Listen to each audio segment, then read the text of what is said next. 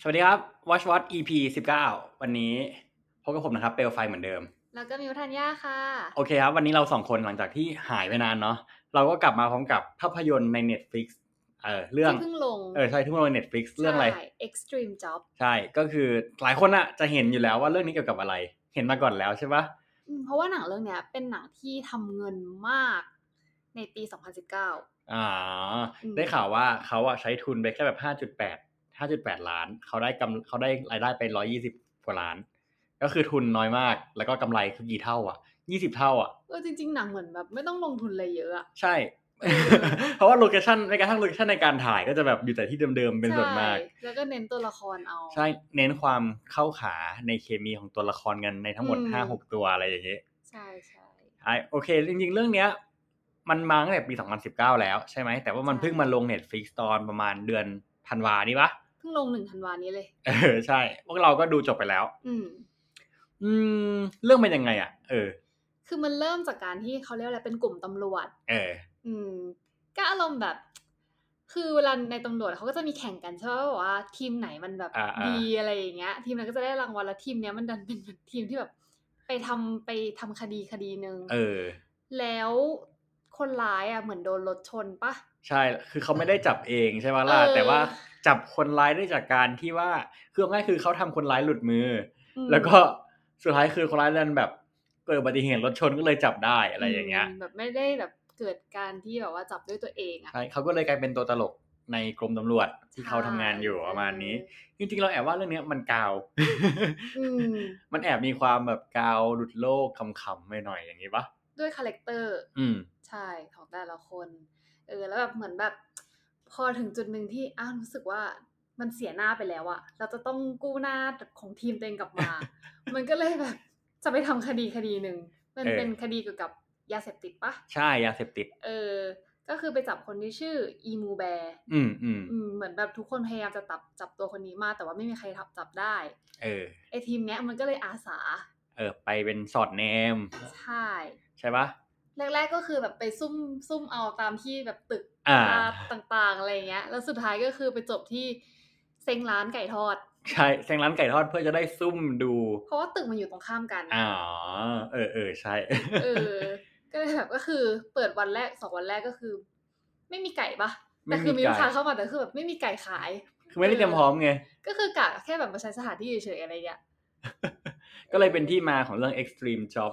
ว่าแบบเนื้อเรื่องก็คือจะประมาณอย่างนี้ถูกปะ ก็คือเหมือนอารมณ์แบบขายไก่ได้ดีกว่าการทำงานเป็นตำรวจ ใช่ เพราะว่าคือความรู้สึกว่าความฮาของมันนะคือเหมือนกับ พอมาขายไก่อ่ะแม่งได้เงินเยอะร้านคนก็เยอะแล้วร้านแม่งก็เสือกดังด้วย เออแบบนันอร่อย ใช่แล้วมันดังจนถึงขั้นที่แบบว่าทำสปอยได้ปะมันดัง นาน่าจะมีคนดูเยอะแล้วแหละ มันดังจนถึงขั้นที่แบบว่าอีคนร้ายที่อยู่ฝั่งตรงข้ามอ่ะย้ายตึกหนี เอ อเพราะว่าคนมันเยอะเกิน ใช่ใช่โอ้มันมันกาวจริงๆแล้วแต่ตัวละครแต่ละตัวมันจะมีคาแรคเตอร์ที่แบบค่อนข้างจะเด่นชัดเป็นในแบบ อืม ของตัวเองอย่างเงี้ย ก็เลยยิ่งทำให้เรื่องเนี้ยมันดูน่าสนใจมาก ถูกปะเพราะมันคือเรื่องของตำรวจห้าคน ใช่ แต่ตอนสุดท้ายมันก็เฉลยนะว่าทำไมห้าคนนี้ถึงแบบมารวมตัวกันได้ ใช่ ก็ตามสไตล์หนังเกาหลีที่แบบว่า ถ้าเกิดว่ากูขายเขาไม่ได้กูจะขายเขาไม่ได้ตั้งแต่ตอนต้นจนถึงตอนจบเรื่องหรือวะ แต่นี่มันตลกตลอดเลยอะ ใช่ ตลกมากคือมันก็มี มันก็แบบได้เห็นเหมือนกับว่าหลายคนน่ะ ก็ได้พลิกบทบาทการแสดงเหมือนกันอย่างกับคนที่เป็นหัวหน้าของกลุ่มเนี่ยเราจำชื่อเขาไม่ได้ แต่ว่าเขาคือ คนที่แสดงเป็นเสนาบดีในเรื่อง Kingdom ซึ่งตรงนั้นแม่งคือดูเลวเลวแบบเลวชิบหายวายวอดเลวจนแบบว่าไอ้เหี้ยไม่น่าจะเป็นคนดีได้อะ อันนี้เขาก็ล้อเลียนนิดนึงนี่ เอ เพ อ ราะว่า ใช่ เขามีฉายาว่าซอมบี้ ใช่ เออ แม่งโคตรล้อเลย แล้วก็เรื่องเนี้ยมันก็มีดาราหลายคนเลยเนาะแต่ว่าบางคนเราก็ไม่คุ้นหน้าใช่ปะ ใช่เราจะไม่ค่อยคุ้นหน้ากัน แล้วก็ อืม จะมีผู้หญิง อันนี้เขาเคยเป็น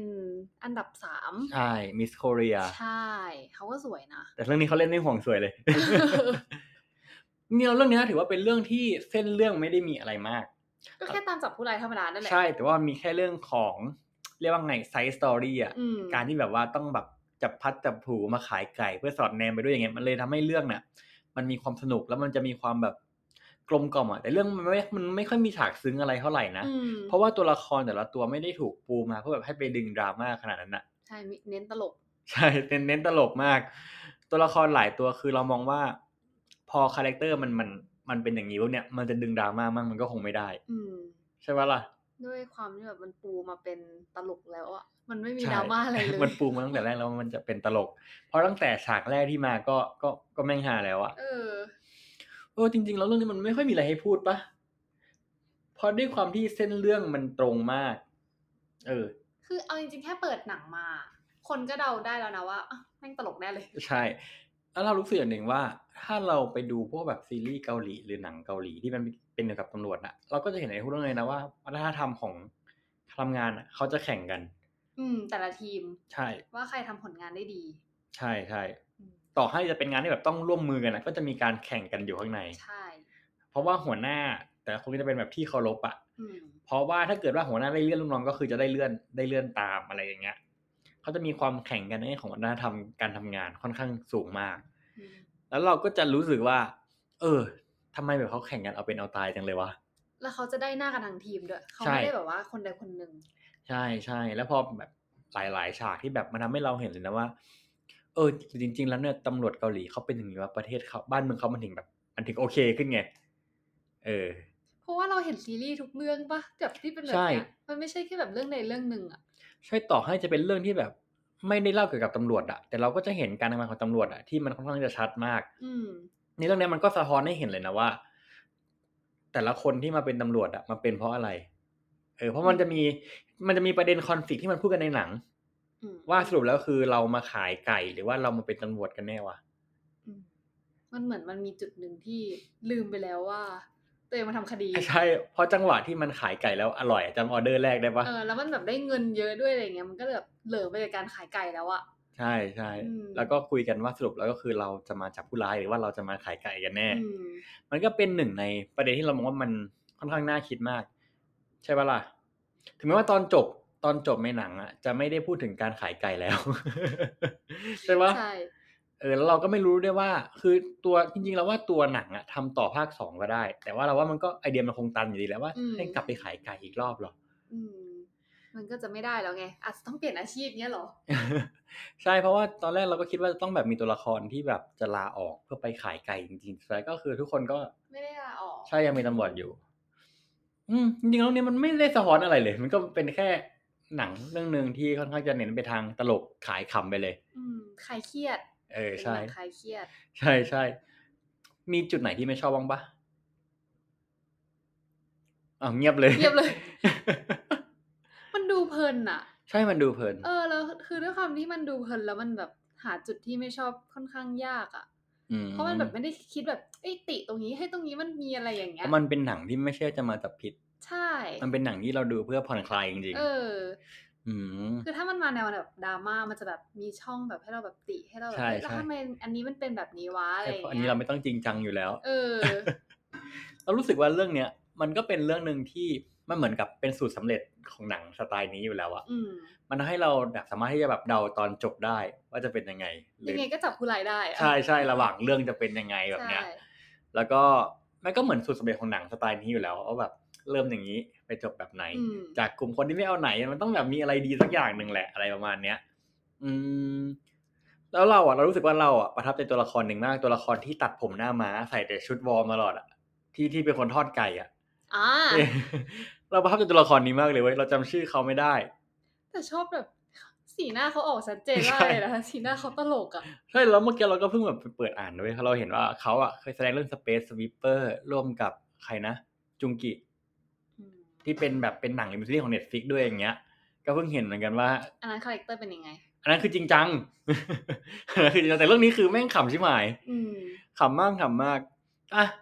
ต้องให้คะแนนหรือยังอ่ะ นะให้คะแนนมา ให้เท่าไหร่ นิวอมอยู่ให้เก้า ให้เก้าเหรอ เออ เฮ้ยเราเราให้แปดจุดห้า อืมอืม คือเราเราไม่รู้จะหักอะไรเหมือนกันแต่ว่าเราจะให้แปดจุดห้า นี่รู้สึกแบบถ้าให้สิบไปมันจะดูเกินไปปะวะ ในแง่เราอ่ะเราว่าถ้าเป็นสิบของหนังสไตล์เนี้ยเราว่ามันก็โอเคนะ อืมเพราะมันผ่อนคลายได้จริงนะ ใช่ มันไม่เครียดเลย ใช่แล้วมันแต่มันก็เป็นความเห็นส่วนตัวของเราปะ อืม มันก็อาจจะมีหลายคนที่บอกว่า ดูแล้วไม่เห็นขำเลย ใช่ปะมันต้องมีบ้างแหละ แต่แต่กูขำอ่ะ ไม่งั้นแนะนำลองให้ดูแบบทั้งภาคไทยแล้วก็ภาคเกาหลีอะไรอย่างงี้ปะ ใช่ ใช่ใช่วันนั้นเราดูอะไรอ่ะ เราดูเกาหลีโดนดูเป็นซับ เออเราดูเป็นซับเน็ตฟิกมีภาคไทยปะ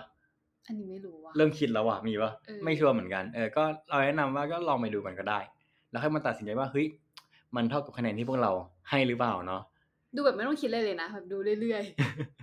ใช่ใช่ก็อยากจะให้แบบ